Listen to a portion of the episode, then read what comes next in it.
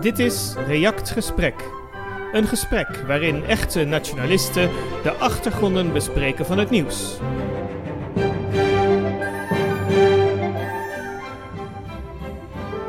Buiten is het 14 graden. Binnen zit Sjors Remmerswaal.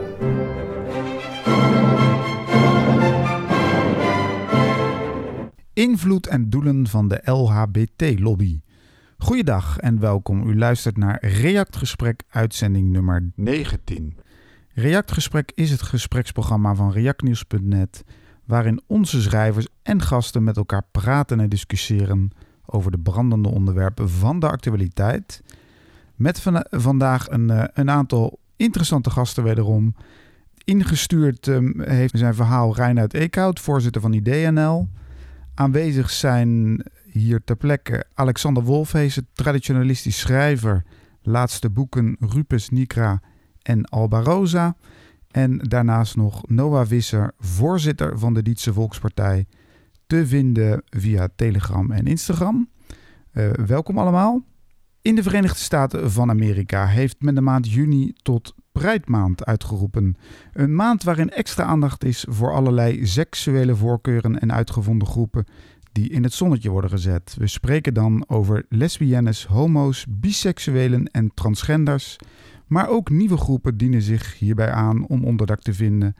Vandaar ook het plusje achter de LHBTIQ, al zijn pedofielen nog altijd publiekelijk niet welkom. Zoiets als de Pruitmaand wordt vanwege de Amerikaanse achtergrond ook razendsnel naar Nederland overgebracht om ook, ook hier te populariseren. Dat is inmiddels goed gelukt, want overal in het land hangen onder andere bij, door gemeentebesturen, aan scholen en bij de grootbedrijven plichtsgetrouwde bekende LHBT-vlaggen op, zo te laten zien dat ze allemaal meedoen met het laatste modeverschijnsel. In Nederland worden lobbyorganisaties op dit terrein actiever en steeds agressiever en met gelden overladen door het liberale regime. Nog het vorige jaar ondersteunde de bekendste lobbyclub, het COC, een rechtsverzoek om een christelijke predikant te vervolgen die zich kritisch uitliet over homoseksualiteit. Het COC wordt ieder jaar door het ministerie van Buitenlandse Zaken met miljoenen overladen om hun opvattingen ook buiten Nederland te verspreiden. Het is dan ook de vraag hoe machtig de lobbyclubs zijn geworden, hoe diep de gebrachte ideologie de haarvaten van de samenleving heeft kunnen binnendringen. Of dit een modeverschijnsel is, denk aan zaken als Black Lives Matter of Oekraïne, die van, uh, van voorbijgaande aard zijn. Of dat deze ideologie definitief verweven is uh, in de samenleving en uiteraard met het autoritaire liberalisme waar we op dit moment uh, onder moeten leven. daar gaan we het over hebben. Noah, jij hebt een, een verhaal voorbereid over um, de pedofiele geschiedenis van de LHBT-gemeenschap uh, en, uh, de, en wat statistieken naar boven gehaald over het uh, transgenderisme. Ja, de filosofische grondslag um, van de moderne gendertheorie en de seksuele revolutie van de jaren 60, die was natuurlijk eigenlijk iets daarvoor al gelegd. Met mhm. Simone de Beauvoir in haar boek Le Deuxième Sex, waarin ze beweerde dat iemand niet als vrouw geboren wordt, maar als vrouw gevormd wordt. En die uh, theorie had veel aanhang, uh, ook al in die tijd, uh, gekregen. Maar er was nog geen enkel onderzoek die die, die, die positie daadwerkelijk bekrachtte. En er zijn eigenlijk twee mannen, Alfred Kinsey en John Money, verantwoordelijk voor de wetenschappelijke consensus over gendertheorie en seksuele normalisering van onder andere homoseksualiteit en andere ja, fetishes, om het maar even zo te noemen. Alfred Kinsey heeft uh, twee boeken geschreven die samen bekend staan als de Kinsey Reports.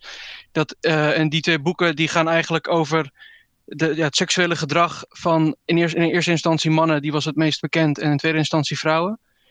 In zijn boek um, staat onder andere dat een derde van alle mannen wel eens een homoseksuele ervaring heeft gehad. Dat de helft van alle mannen wel eens vreemd is gegaan. En dat twee derde van alle mannen wel eens um, met een prostituee het bed heeft gedeeld. Dat uh, zijn ja, voor iedereen die logisch kan nadenken natuurlijk radicale overschattingen. Als je ook kijkt naar um, zijn eigen leven, het eigen leven van Kinsey. Die uh, had regelmatig seks met mannen zelf. Um, hij schijnt ook mannelijke werknemers onder druk te hebben gezet om seks met hem te hebben.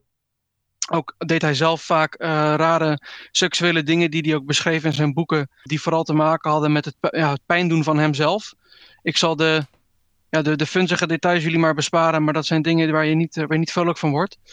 Ook filmde hij seks op zijn zolder die zijn werknemers hadden. Waar hij ook, dat deed hij ook zogenaamd voor onderzoeksredenen. En hij drong bij zijn werknemers ook aan dat ze open huwelijken moesten gaan, aangaan met hun partners. En dat ze seks moesten hebben met elkaars vrouwen. Bovendien staat er in zijn eerste boek uh, Sexual Behavior in the Human Male uh, een tabel. En in die tabel wordt onder andere door hoe lang, de, de lengte van orgasmes bij baby's vanaf vijf maanden gemeten. Um, nou ja, ik, weet niet hoe andere mensen daar naar kijken, maar ik vind het tot orgasme brengen van een baby van vijf maanden oud absoluut pedofiel, erger zelfs. Want bij pedofielen denk je misschien nog aan iets oudere kinderen. Wiens orgasmes die overigens ook uh, in die tabel opneemt. Dat gaat over kinderen vanaf, of baby's vanaf vijf maanden tot kinderen vanaf tien. Um, naar eigen zeggen van het Kinsey Instituut voor Seksuele Wetenschap uh, komt hij aan die data door um, gesprekken die hij heeft gehad met kinderverkrachters. Al spreken ze zelf over mensen die seksuele ervaringen hebben gehad met kinderen. Dat zien we natuurlijk ook terug in de moderne discours over pedofielen, waarbij mensen in Amerika graag uh, minor attracted person gebruiken in plaats van de correcte term pedofiel. Uh, Kinsey is dus eigenlijk een, een pervers mannetje geweest die door middel van onderzoeken die eigenlijk niet kloppen, zijn eigen seksuele wandaden probeerde goed te praten. En dat zou in de normale samenleving niet serieus worden genomen. Maar zoals de New York Times in de jaren 90 beschreef, is Alfred Kinsey de vader van de seksuele revolutie. En zijn onderzoeken waren toonaangevend voor de, voor de uh, seksuele liebe, ja, bevrijding die, uh, die daarop volgde. Vervolgens, als het gaat specifiek over transgenderisme en de gendertheorie, hebben we het onderzoek van John Money zijn onderzoek is nog explicieter pedofiel dan de onderzoeken van Alfred Kinsey. In 1965 is er een gebro- geboren, Bruce en Brian Reimer. En allebei de, de tweelingbroers hadden een bepaalde ziekte aan hun voorhuid, uh, waardoor ze besneden moesten worden. Dat was trouwens niet levensbedreigend, maar dat was wel in die tijd standaard. Uh, de de jongste zo, uh, broer van die twee, Bruce, die werd als eerste besneden. En dat ging helemaal fout. Zijn piemel was volledig weggeschroeid. Waardoor hij eigenlijk helemaal geen geslachtsdeel meer had. Vervolgens is zijn oudere broer niet besneden. En is zijn, zijn ziekte vanzelf genezen. De ouders van Bruce uh, die waren in paniek, want ze waren bang dat hun kind uh, last zou ondervinden aan het niet hebben van een, van een penis. Wat ook niet zo heel gek is. Dus die zochten hulp en Money bood die hulp aan. Ze raden, Bruce, uh, ze raden de ouders aan Bruce als meisje genaamd Brenda op te voeden. En omdat de ouders zich zorgen maakten, namen ze zijn advies ter harte. Vervolgens zijn zijn ballen verwijderd en kreeg hij hormoontherapie, zodat hij de puberteit als meisje kon door, uh, door, doormaken. Voor Money was het de perfecte situatie om te onderzoeken of zijn theorie klopte. Een eigen tweelingen zijn natuurlijk genetisch hetzelfde en daardoor was de opvoeding uh, de enige variabele. Money kwam vaak langs om te kijken hoe het met Brenda ging. En bij deze bezoekjes liet hij Brenda en Brian vaak seksuele handelingen simuleren. Brian moest de mannelijke posities innemen en droogneuken met Brenda. Dit zou de rol van het geslacht vrouw bij Brenda verder helpen en ervoor zorgen dat hij zich meer in zijn rol als vrouw uh, zou vinden. Bruce werd pas op zijn vijftiende verteld dat hij eigenlijk als jongen geboren was, waarop voor hem naar eigen zeggen veel begon te kloppen. Hij had zich eigenlijk altijd al een jongetje gevoeld. Volgens Money's onderzoek had Bruce geen twijfels over zijn geslacht en was hij gelukkig geworden als meisje. Zoals uh, blijkt had Money gelogen over zijn resultaten. Na zijn vijftiende besloot Bruce weer een jongen te worden en nam hij de naam David aan. In het onderzoek van Money of in verdere rectificaties is het nooit voorgekomen. Bruce, nu dus David, gaf aan zware mentale problemen te hebben gehad door Moni's experimenten. Op 36-jarige leeftijd nam zijn tweelingbroer een overdosis antidepressiva en stierf. Uh, zijn tweelingbroer scheen ook aan schizofrenie te hebben geleden, een ziekte die met kindertrauma wordt geassocieerd. Twee jaar na de zelfmoord van zijn broer pleegde David zelf zelfmoord, met een geweer in zijn mond. Money heeft als, uiteindelijk als conclusie van zijn experiment gesteld dat je inderdaad een jongetje, een biologisch jongetje, als vrouw kan opvoeden en dat hij dan ook daadwerkelijk een vrouw wordt. Uiteraard blijkt uit de feiten van, van die tijd en ook nu nog steeds, en ook uit alle andere onderzoeken die er ooit van zijn gedaan, dat, dat, dat, uh, dat die conclusie niet klopt. Juist. Dus ik begrijp, ehm, begrijp ik ook dat die McKinsey, jij gaf aan uh, Noah dat hij is de, de, zeg maar de ideoloog van de seksuele revolutie. Heb ik, heb ik dat goed begrepen? Uh, eigenlijk eerder andersom. Mm De ideologen van de seksuele revolutie, um, dat waren vooral andere mensen die er al iets uh, voor kwamen. Hij was eigenlijk de, ja, de wetenschappelijke witwassen van hun uh, incorrecte theorieën.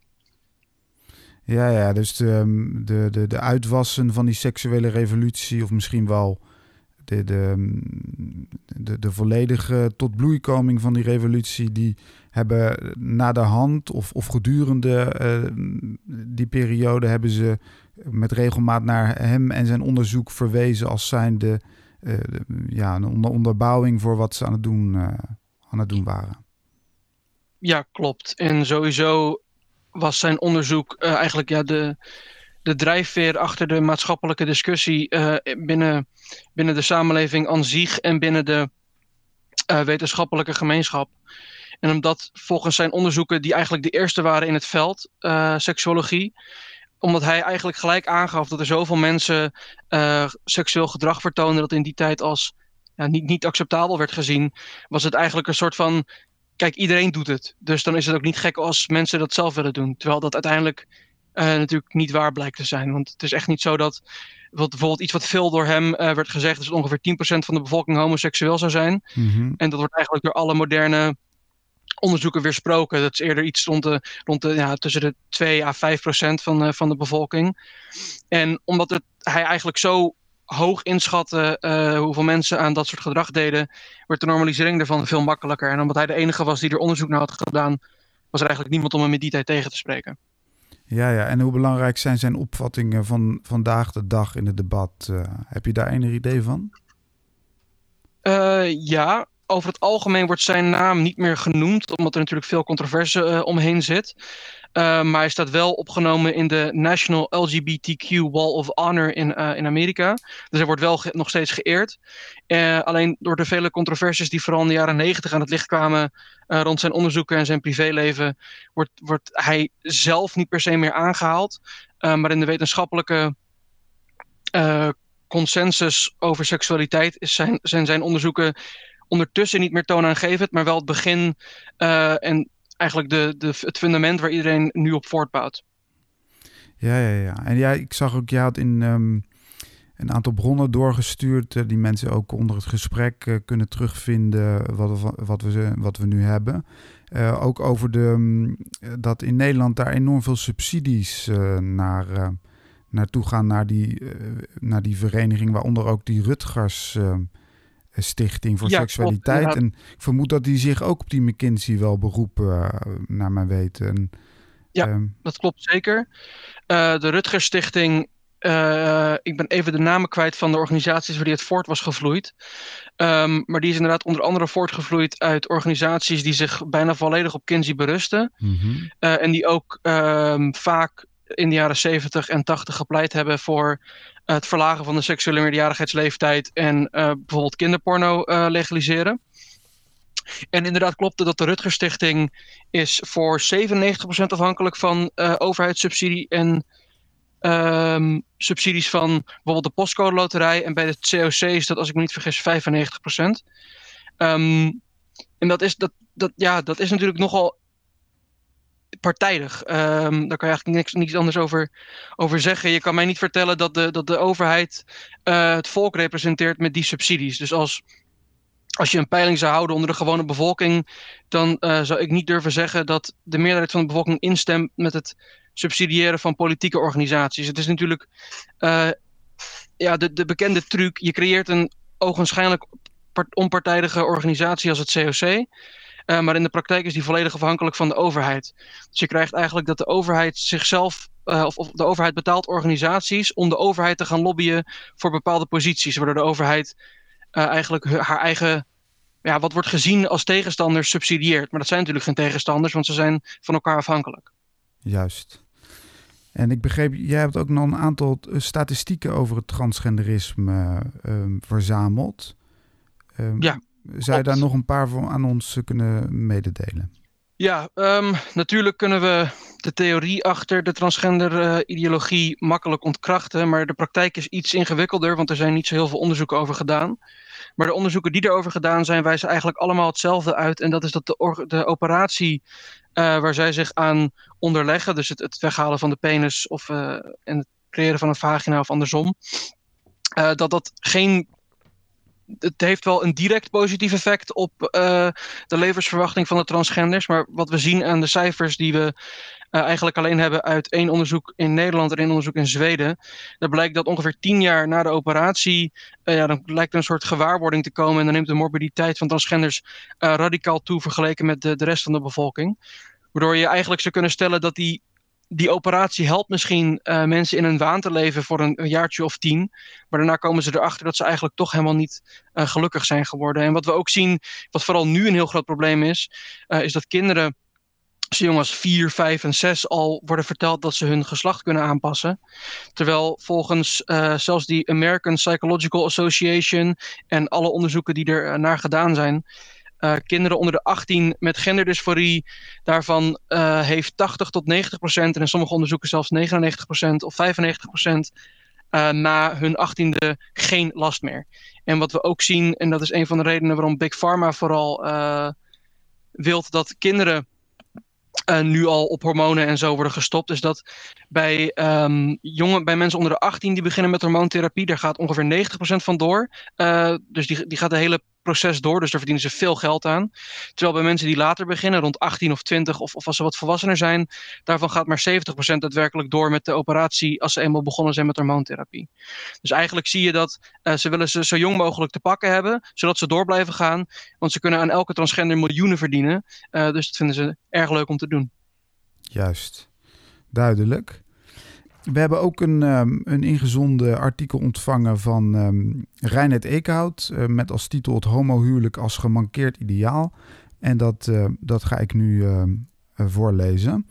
Opmerking vooraf. Omdat mannen en vrouwen totaal anders in elkaar zitten, is het onjuist om het begrip huwelijk, dat altijd een verbintenis van een man en vrouw aangeduid heeft, nu ineens te gaan gebruiken voor een verbintenis van twee mannen of twee vrouwen. Zulke relaties kennen een totaal andere dynamiek en, de, en hetzelfde begrip daarvoor gebruiken leidt tot een al dan niet bewust nagestreefde begripsverwarring die alleen het huwelijk als begrip treft, maar ook het begrip van man en vrouw. Dus niet alleen het huwelijk als begrip treft, maar ook het begrip van man en vrouw. Um, ideologische overweging op basis van de ethiek van Aristoteles. Momenteel zijn in het Westen seksuele handelingen tussen personen van hetzelfde geslacht bij de grote meerderheid van de bevolking geaccepteerd. De staat bestraft deze handelingen ook niet meer. De politieke strijd voor deze verandering stelde als ethische voorwaarde de menselijke vrijheid centraal. De staat mocht het recht niet beperken van volwassenen tot seksuele handelingen met andere volwassenen. Na deze overwinning kwam bij sommige activisten een volgend strijdpunt in beeld: een huwelijk voor mensen van hetzelfde geslacht. De strijd voor dit zogenaamd homohuwelijk werd opnieuw gevoerd onder de, banner, onder de banier van de vrije uitoefening van individuele rechten. Ieder mens zou het recht hebben te trouwen met wie hij wilde en de staat mocht dit recht niet beperken. Mocht dit recht niet inperken. Maar dit argument van maximale keuzevrijheid klopte niet, in zoverre dat de staat er bijvoorbeeld nog steeds voor kiest het huwelijk te beperken tot twee en niet meer mensen. En ook een huwelijk tussen een man en zijn hond zit daar voorlopig althans niet in. De staat, dus de staat blijft gewoon nog steeds een oordeel geven over wat wel en niet een huwelijk is en wat niet. De strijd om het huwelijk draait dan ook niet om enig praktisch nut, maar om het eervolle oordeel van de staat over de deelnemers aan een huwelijk. Het draait om maatschappelijke erkenning en eer. Dit blijkt ook hieruit dat de, meest dat de meeste westerse staten al voor homoseksuele stellen het samenlevingscontract kenden dat ongeveer dezelfde rechten gaf als een huwelijk. Hiermee waren de activisten echter niet tevreden. Ze willen, wilden een situatie waarin homoseksualiteit niet slecht toegestaan was, maar gecreëerd werd door de samenleving. Dat zij deze erkenning vaak, zoals in de VS, hebben afgedwongen via de rechtspraak en tegen de wil van de meerderheid van de bevolking ondergroeft dit strijden natuurlijk. Afgedwongen respect is juist geen respect. Respect kun je alleen maar verdienen. Maar goed, De activisten wilden dus van de oneer van vroeger via de neutraliteit in dit heden naar eer voor homoseksuelen. Zij sloten hiermee aan bij Aristoteles, die de rechtvaardige verdeling van machtsposities en eerbewijzen binnen de samenleving en de staat tot kernstuk van zijn ethisch denken maakte. Het huwelijk is een staatsinstitutie. De staat geeft eer en erkenning aan mensen op basis van hun deelname aan het huwelijk. En omgekeerd betekent deze eer dat zulke mensen in aanmerking komen voor functies met aanzien. Om tot een rechtvaardige toekenning van eer en respect te komen, vraagt Aristoteles naar de essentie en het doel van een institutie.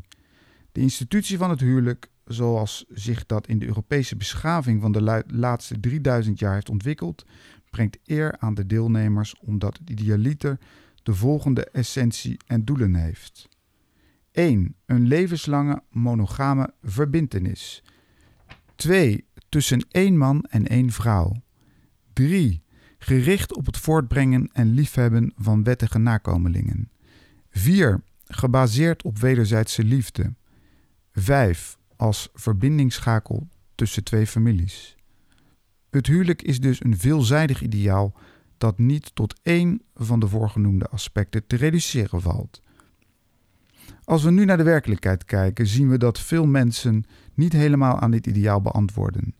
Mij lijkt echter de afstand tussen ideaal en werkelijkheid geen argument om het ideaal te veranderen.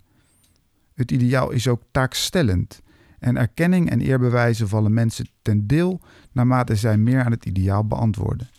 Daarom komt de burgemeester langs bij Gouden Bruidsparen.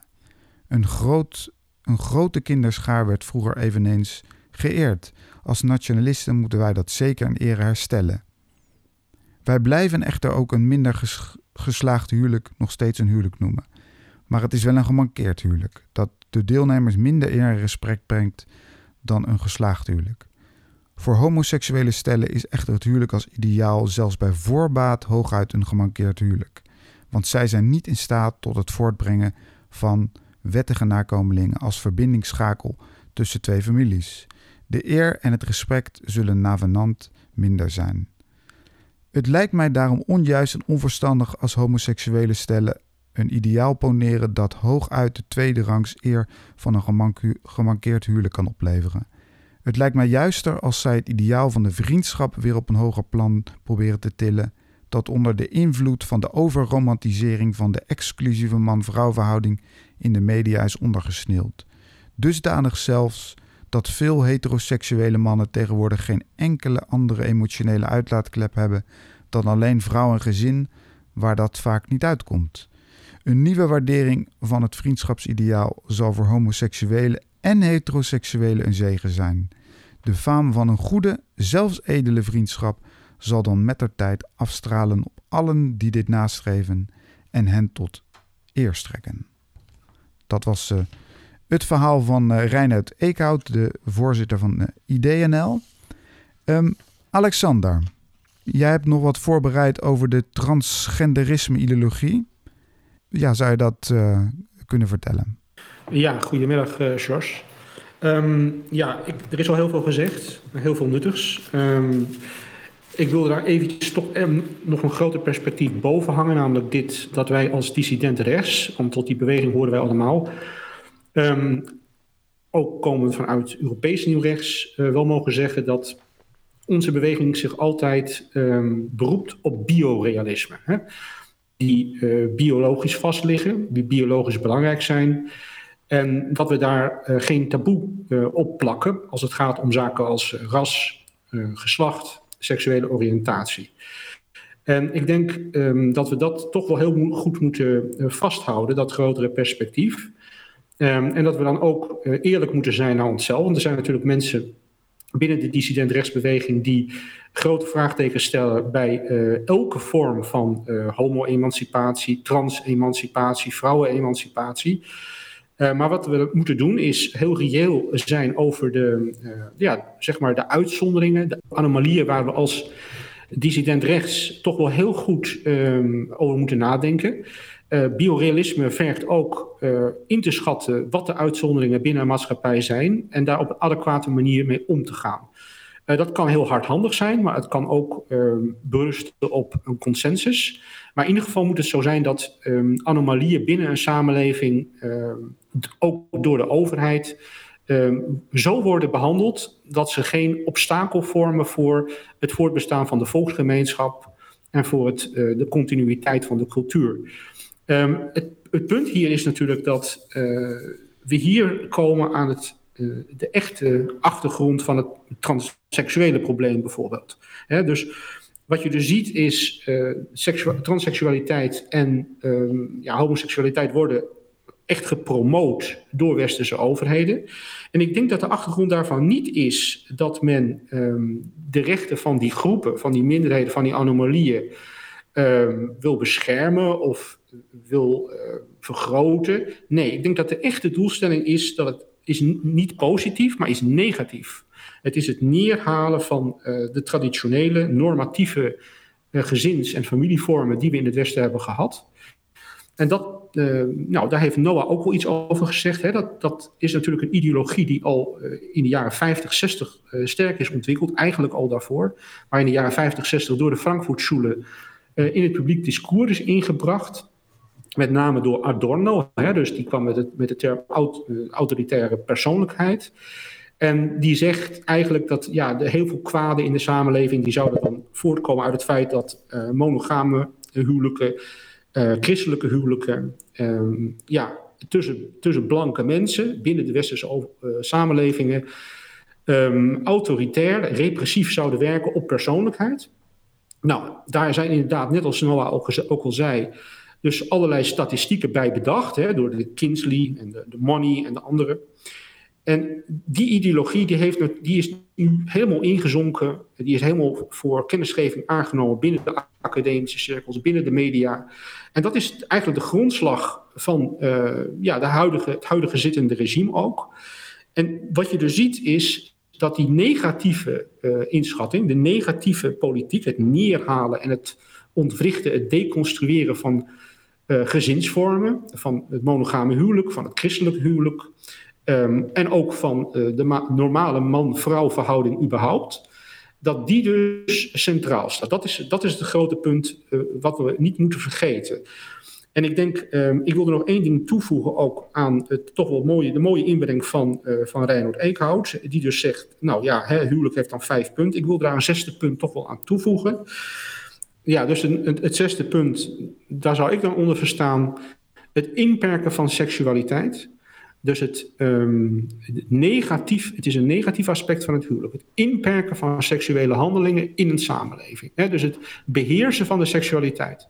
Dus heel expliciet, bijvoorbeeld uh, bij de, in de islam, maar ook in het christendom, werd gezegd: uh, seksualiteit hoort thuis binnen een huwelijk, niet iets anders. En dat is uh, denk ik ook iets wat we niet moeten vergeten. De, uh, ja, zeg maar de, het deconstrueren van het huwelijk leidt automatisch um, tot seksuele losbandigheid. Hè? Dat zie je dus in Nederland ook. Hè? Ik geloof dat het um, percentage van mensen dat geboren wordt buiten een wettig huwelijk, hè, waarvan de vader dus niet uh, juridisch de vader is, dat is iets van 50 procent. Waarvan het of niet bekend is, of waar geen uh, verbindenis heeft plaatsgevonden. Dat zijn dus wat we vroeger een bastaard zouden noemen. Nou, dat percentage dat lag in de jaren 30, ik geloof, rond de half procent of iets dergelijks. Dus dat laat wel zien dat er wel echt sprake is van een seksuele degeneratie. Met hele grote consequenties voor het nageslacht, waar dus uh, kinderen moeten opgroeien in een uh, niet stabiele omgeving, of zelfs een hele bedreigende omgeving. Hè. Men weet dat stiefouders en pleegouders, die zijn stat statistisch, dat staat vast, vaak uh, ja, uh, geneigd om kinderen te mishandelen, of in ieder geval heel, ja, ook, te misbruiken. Dat percentage ligt relatief hoog. Dus dat zijn, dat zijn toch echt wel hele objectieve feiten die we niet moeten vergeten. Dus dat we dat biorealisme moeten vasthouden en dat we ook moeten begrijpen dat dat huwelijk um, een controlemechanisme is en ik denk, hè, wat we dus niet moeten vergeten is dat er wel degelijk biologische groepen zijn, biologisch definieerbare groepen, die dus uh, anomalieën zijn in de samenleving, dat we daar juist op juiste manier mee moeten omgaan. Dat daar dus uh, constructies voor moeten worden bedacht, waardoor die mensen op een of andere manier toch kunnen functioneren of in ieder geval geen nadelige invloeden kunnen uitoefenen op ja, zeg maar de grote massa normatief levende, heteroseksueel levende mensen. En uh, daar wil ik één ding nog aan toevoegen qua statistiek. Uh, want uh, Noah, had het ook over statistiek. Um, ik heb een boek net behandeld bij Arctos. Dat is een heel goed boek. Dat raad ik iedereen aan te lezen. Van Claire Ray Randall. Een trans vrouw is dat. Geschreven voor de dissident rechtse pers. Het klinkt heel gek, maar het is een heel goed boek. En dat boek dat geeft heel veel statistieken aan. Dus mensen die geïnteresseerd zijn aan statistiek en dan ook hele recente statistieken. Dan moeten ze maar eens gaan kijken, ook in de appendici. En um, waar die dus ook mee komt, uh, ja, waar zij mee komt, de schrijfster, is uh, het, het, correcte percentage van mensen die dus echt vallen, letterlijk vallen binnen biologische intersex, hè, dus of een hermafrodiet of iets daar in die, in die buurt. En dat ligt rond de 1 derde procent. Nou, dat is een heel nuttige uh, informatie voor ons, want dat is dus universeel zo, historisch zo en over de hele wereld zo. Dus het wil zeggen dat er wel degelijk een hele kleine groep is die problematisch uh, staat, uh, biologisch problematisch staat in seksualiteit. Een groep die er altijd is geweest, waar een, ja, waarmee moet worden omgegaan. Waar natuurlijk wel het caveat bij is, hè, dus de waarschuwing voor ons, dat, die groep, dat we die groep niet moeten laten gebruiken door de transgenderlobby, door het regime en door de cultuurmarxisten. Want dat, dat doen ze. Zij gebruiken die groep als een uh, breekijzer om uh, ja, zeg maar de normatieve heteroseksuele cultuur die we tot nu toe hadden te ontwrichten. En dat, de gevolgen daarvan zien we elke dag. Tot zover. Duidelijk verhaal. Um, ik wilde zelf um, nog iets vertellen over uh, een artikel dat is verschenen in um, Revue Element, het um, ja, bekende tijdschrift uit Frankrijk van Nieuw Rechts, uh, door uh, bekende schrijver daar, uh, meneer François Busquet. Um, hij heeft een artikel geschreven met als titel Een epidemie van transgenres. En daar bedoelt hij dus mee, of daar, dat is een grappige toespeling op het idee van de genre. Dat vooral in films en in boeken ja, wordt omschreven als categorieën. En um, dus de, de, grap is dan natuurlijk de overschrijdende categorieën, vertellingen. In plaats van dat het echt af, afgescheiden, afgescheiden gen, genres zouden zijn. Um, de onder, ondertitel is Waanzin van de verandering van de seksen op, um, op verzoek. Maar gebruikt een hoop humor daarin, in dat artikel. Waaronder ook het grapje van uh, nou, dat als je dan zelf zou kunnen kiezen wie je bent, dan ben ik eigenlijk geen uh, blanke um, man van middelbare leeftijd, maar een, een 18-jarige uh, dochter van een, um, een Egyptische prins. En de volgende dag ben ik dan weer een, een 21-jarige dochter van een, van een Hindoe, Hindoe prins en, en zo verder. Um, hij ziet uh, het als een symptoom van een zieke maatschappij, dat transgenderisme, die uh, momenteel ook in Frankrijk de publieke ruimte aan het beheersen is. Uh, iedereen wordt daarin uitgenodigd om van seksen te veranderen en dat geldt zelfs voor kinderen. Nou, hij beroept zich in het artikel ook op een, een, een aantal statistieken die toch wel interessant zijn. Bijvoorbeeld dat in Groot-Brittannië Groot kinderen tot 2500% uh, meer van seksen zijn veranderd. En um, ja, dat is natuurlijk een enorm aantal als je het met een aantal jaren terug vergelijkt. En die um, is natuurlijk bekend dat kinderen, vooral pubers, erg met de seksualiteit worstelen. Maar uit het verleden is gebleken dat, dat het grootste gedeelte daarvan uh, na de puberteit gewoon accepteert dat uh, wat de seks is. Hij haalt dan een, uh, een percentage van 80% naar voren. Um, verder um, geeft hij aan dat veel transgenders worstelen met gezondheidsproblemen. Dat um, statistieken aangeven dat uh, dat dat 78% uh, van alle transgenders betreft. Dat 60% van hen aan depressie lijden en zelfs 40% één of meerdere zelfmoordpogingen um, ondernemen. Nou, dan heeft hij nog een peiling van, ehm, vanuit Frankrijk van de 18 tot 30-jarigen. Daarin blijkt dat 22 procent die hebben aan die peiling aangegeven dat ze zich niet herkennen in de, binnen de man- of vrouw categorieën. Dat is het dus bijna een vierde van, van de jeugd in, in Frankrijk op dit moment. Nou, verder in het artikel gaat hij nog in op het revisionisme door de transbeweging. Die, die zoeken in, de, in het verleden dan, uh, denk aan een um, Jeanne d'Arc, die zou dan deels ook mannelijke um, elementen bevatten. Dat is overigens, gaat dat zonder succes nog altijd. Uh, de filosofische onderbouwing ziet hij in, vooral vanuit Foucault komen. Die uh, is natuurlijk bekend van, het, van het idee, onder andere dat taal een construct zou zijn. En men heeft er dan gemaakt van dat het lichaam een construct zou zijn. En um, ja, weet inderdaad van Foucault, die ziet dat ook als verhouding tot, de, tot de machtsverhoudingen in de maatschappij. Die zouden dan de, de taal manipuleren. En um, ja, de, de transgenders hebben dat opgepakt om aan te geven dat de, het idee van het lichaam zou gemanipuleerd worden door de, uh, ja, door de patriarchale maatschappij die er op dit moment in, in Frankrijk zou zijn.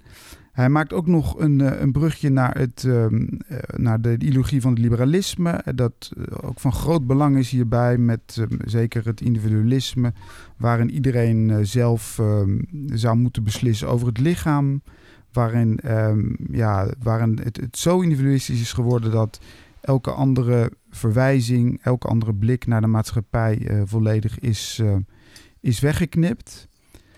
Um, en hij sluit het, uh, het artikel af door te wijzen op, um, op Freud, die sprak van de anatomie is de toekomst.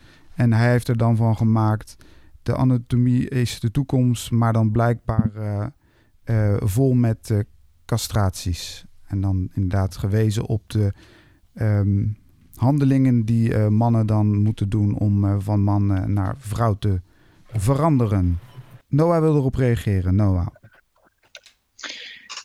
ja, wat ik zelf vaak hoor van, van mensen die tijdelijk onder de zwam zijn geraakt van de transgender ideologie.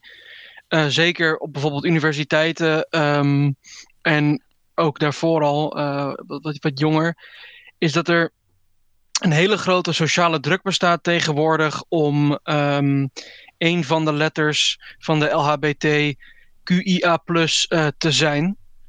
Waar je bijvoorbeeld vroeger zou hebben dat er druk was om uh, goed te presteren op school of om, uh, ik, om, om heel goed te zijn in sport, is er nu eigenlijk een soort druk om het grootste slachtoffer te zijn. En dat zal wel ja, kijk, links die zegt dan dat dat niet helemaal waar is en dat het allemaal niet sociaal is. Maar als je kijkt naar het aantal mensen dat zich als onderdeel van de LHBT-gemeenschap ziet, is dat geloof ik onder mensen van generatie Z, uh, ongeveer tot en met kinderen vanaf 20 is dat, of mensen vanaf 20, of tot en met 20 bedoel ik.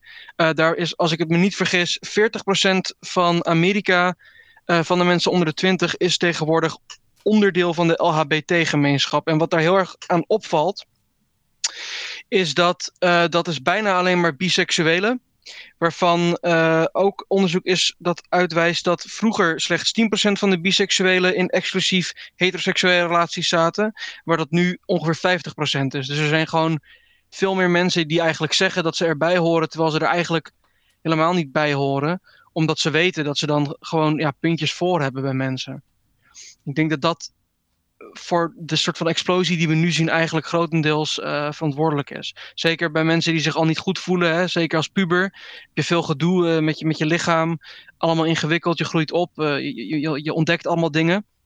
En als je dan ja, misschien een beetje ongemakkelijk bent als, als mens en je vindt online een gemeenschap van mensen die jou accepteren, maar eigenlijk alleen als jij een van die vele letters bent, dan ga je jezelf er ook vanzelf mee identificeren. Juist. Ja, Alexander uh, wil reageren op de recente transmode. Ja, ik denk dat Noah dat heel goed zegt. Hè? Hij zegt van, nou ja, er, is een, er, is een, er zijn modes. Um, er is uh, ja, druk op jonge mensen om te conformeren. ze voelen zichzelf ook vaak geneigd ehm, ja, om, veiligheid te zoeken bij bepaalde groepen, groepsidentiteit. Um, je hebt dat zelfs gezien bij zoiets als Black Lives Matter, hè, dat mensen daar dus bij willen horen bij zo'n beweging, omdat het uh, een bepaalde ja, een uitstraling heeft, een groepsgevoel geeft. Uh, mensen gaan daar heel ver in. Hè. Je hebt het, Black Lives Matter is zelfs een tijdje lang in Amerika doorgeslagen naar Black Wives Matter. Hè. Mensen gingen gewoon letterlijk trouwen met uh, zwarte vrouwen om maar bij te horen.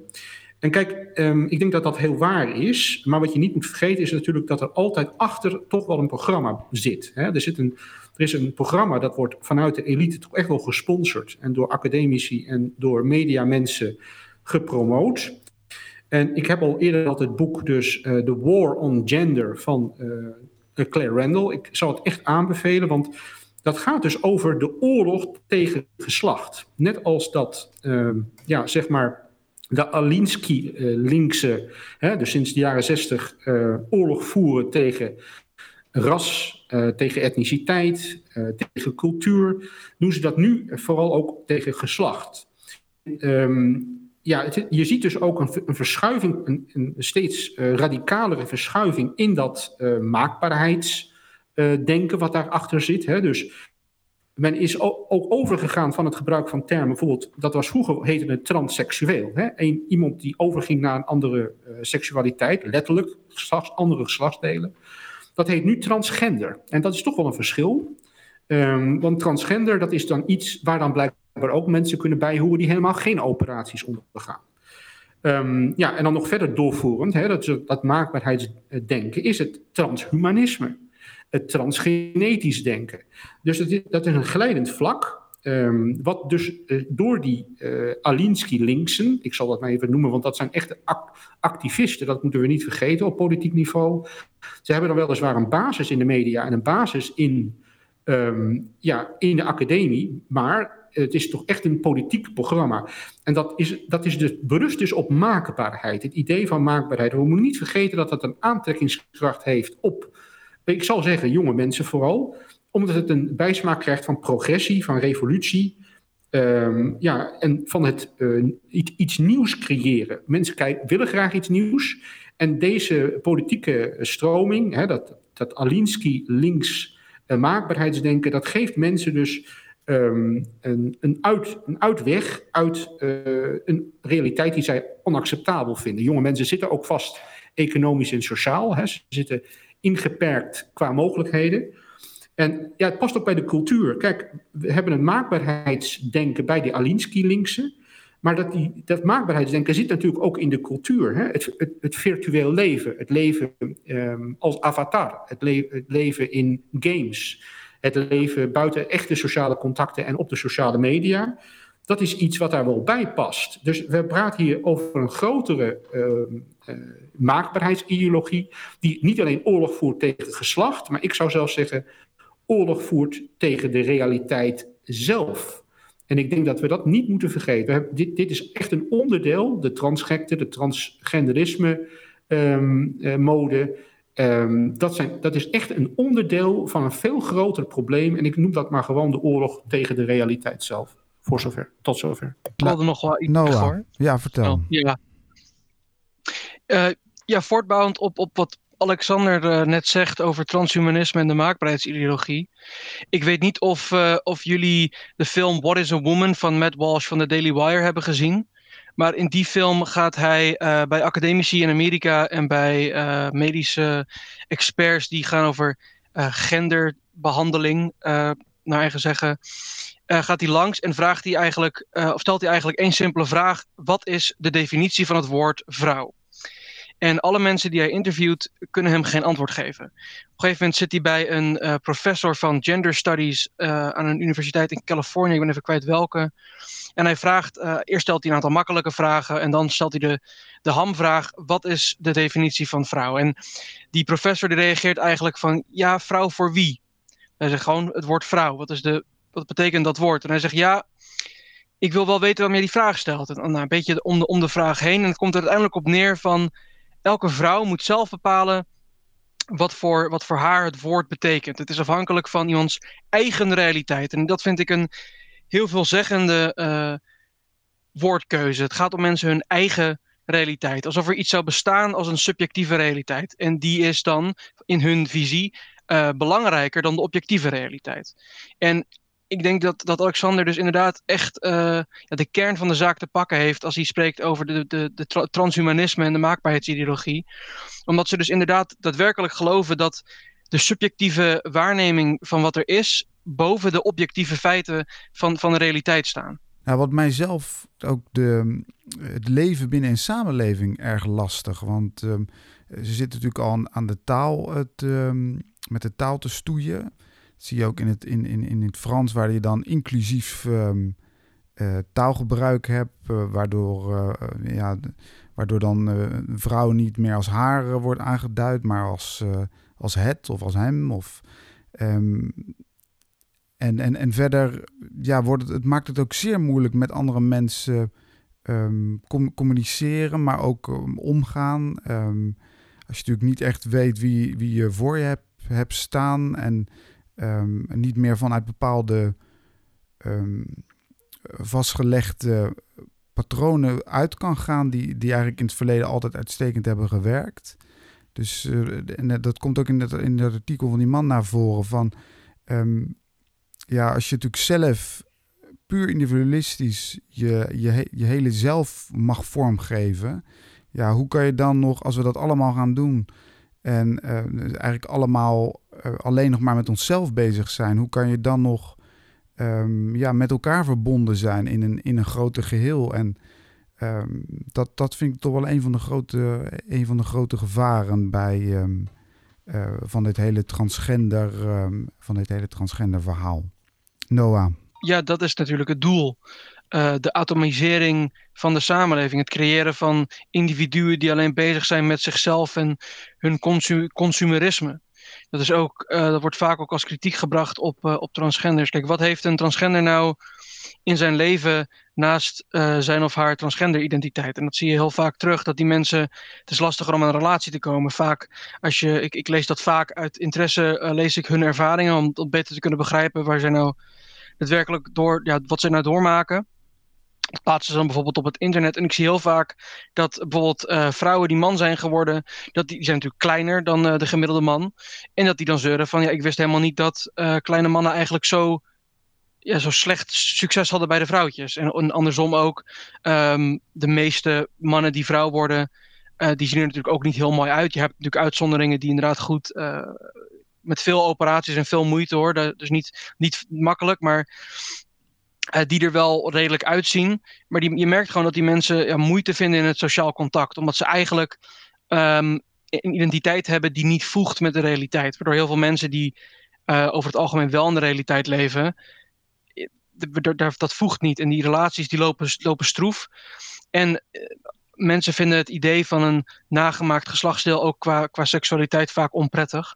Dus dat, je, je raakt eigenlijk een soort van geïsoleerd uh, van, van, de, van de werkelijkheid. En dat is ook precies het doel natuurlijk, want dan heb je alleen nog maar uh, de, de series die je kijkt um, en de producten die je koopt en, en, dat, en dat soort dingen. Dus het, uiteindelijk ligt, individualisering is geen, is geen ja, narige bijkomst, dat is, is precies het doel van, de, van de ideologie.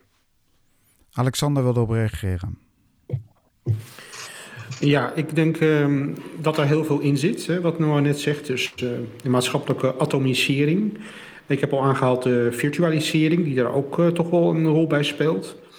Um, ja, en het slachtofferdenken dat ook in de cultuur toch wel heel erg gepromoot wordt. Hè? Dus het, het, slacht, de slachtofferrol, dat uh, is aantrekkelijk. Het, het geeft je een bepaald privilege in bepaalde opzichten. Um, ik denk dat we uh, spreken over een cultuur waarin uh, collectief uh, malignant narcisme de overhand begint te krijgen. Um, met hele desastreuze gevolgen. En wat je dus ziet is dat dat programma van, ik noem het maar even de Alinsky-linkse, dus de cultuurmarxisten die het Alinsky-programma volgen, daar ja, een soort hand, handschoen omheen past. Hè? Dat gaat heel goed. Um, ik haal even een klein citaatje aan uit dat boek wat ik eerder heb genoemd, hè, van, de, van Claire Randall, dus de, de, oorlog op het geslacht, de war on gender. En wat hij dus schrijft is, dit is cultuurmarxisme in actie. Um, uh, neem iets al, al echt bijvoorbeeld een kleine groep transseksuelen, een kleine groep homoseksuelen. Neem dat, um, al is het maar marginaal, koloniseer dat, blaas het op, maak het groot en gebruik dat uh, om het steeds maar aan te halen als uh, ja, slachtoffer en als onderdrukt. En dan bouw er dan een politieke agenda omheen. Het gaat er niet om of iemand trans is of homoseksueel is. Um, het gaat er alleen maar om dat er legitieme uh, psychologische processen plaatsvinden waar een, waar een politieke draai aan te geven is. En op die manier kunnen, kan Alinsky links doen wat ze graag willen, namelijk chaos veroorzaken en macht verwerven. Tot zover het citaat. En ik denk dat het heel goed is voor uh, ja, die rechts, want wij hebben toch echt wel een biorealistische agenda, om gewoon heel duidelijk te zijn en te zeggen, luister eens, iedereen, op, uh, iedereen, elke groep heeft reden om zichzelf onderdrukt te vinden. Mannen kunnen dat vinden, vrouwen kunnen dat vinden, transen kunnen dat vinden, homoseksuelen kunnen dat vinden. En iedereen kan ehm, binnen een bepaalde slachtoffergroep uh, vallen. En dat kan subjectief, psychologisch waar zijn. Maar om dat objectief politiek te laten misbruiken, dat is het probleem. En ik denk dat die val, alle groepjes waar we, niet over, waar we over spraken, moeten zich niet laten verleiden om zich te laten misbruiken door dat cultuur, cultuurmarxistische programma. Tot zover. Juist. Um, we laten ons inderdaad niet misbruiken voor het, uh, het programma. We hebben gesproken vandaag uh, uh, over het homohuwelijk, over de transgenderisme-ideologie, over de transgenres en over de pedofiele geschiedenis van de LHBT-gemeenschap en, en nog wat statistieken ontvangen over het transgenderisme. Ik wil alle gasten hartelijk bedanken voor hun, voor hun bijdrage. Noah Visser van de Dietse Volkspartij, Alexander Wolfhezen, traditionalistisch schrijver, uh, die in de uitzending uh, aanwezig uh, waren. En Reinhard Eekhout van IDNL, die ons zijn verhaal heeft opgestuurd. En um, ja, u heeft geluisterd naar Reactgesprek, uitzending nummer 19, met als titel Invloed en doelen van de LHBT-lobby.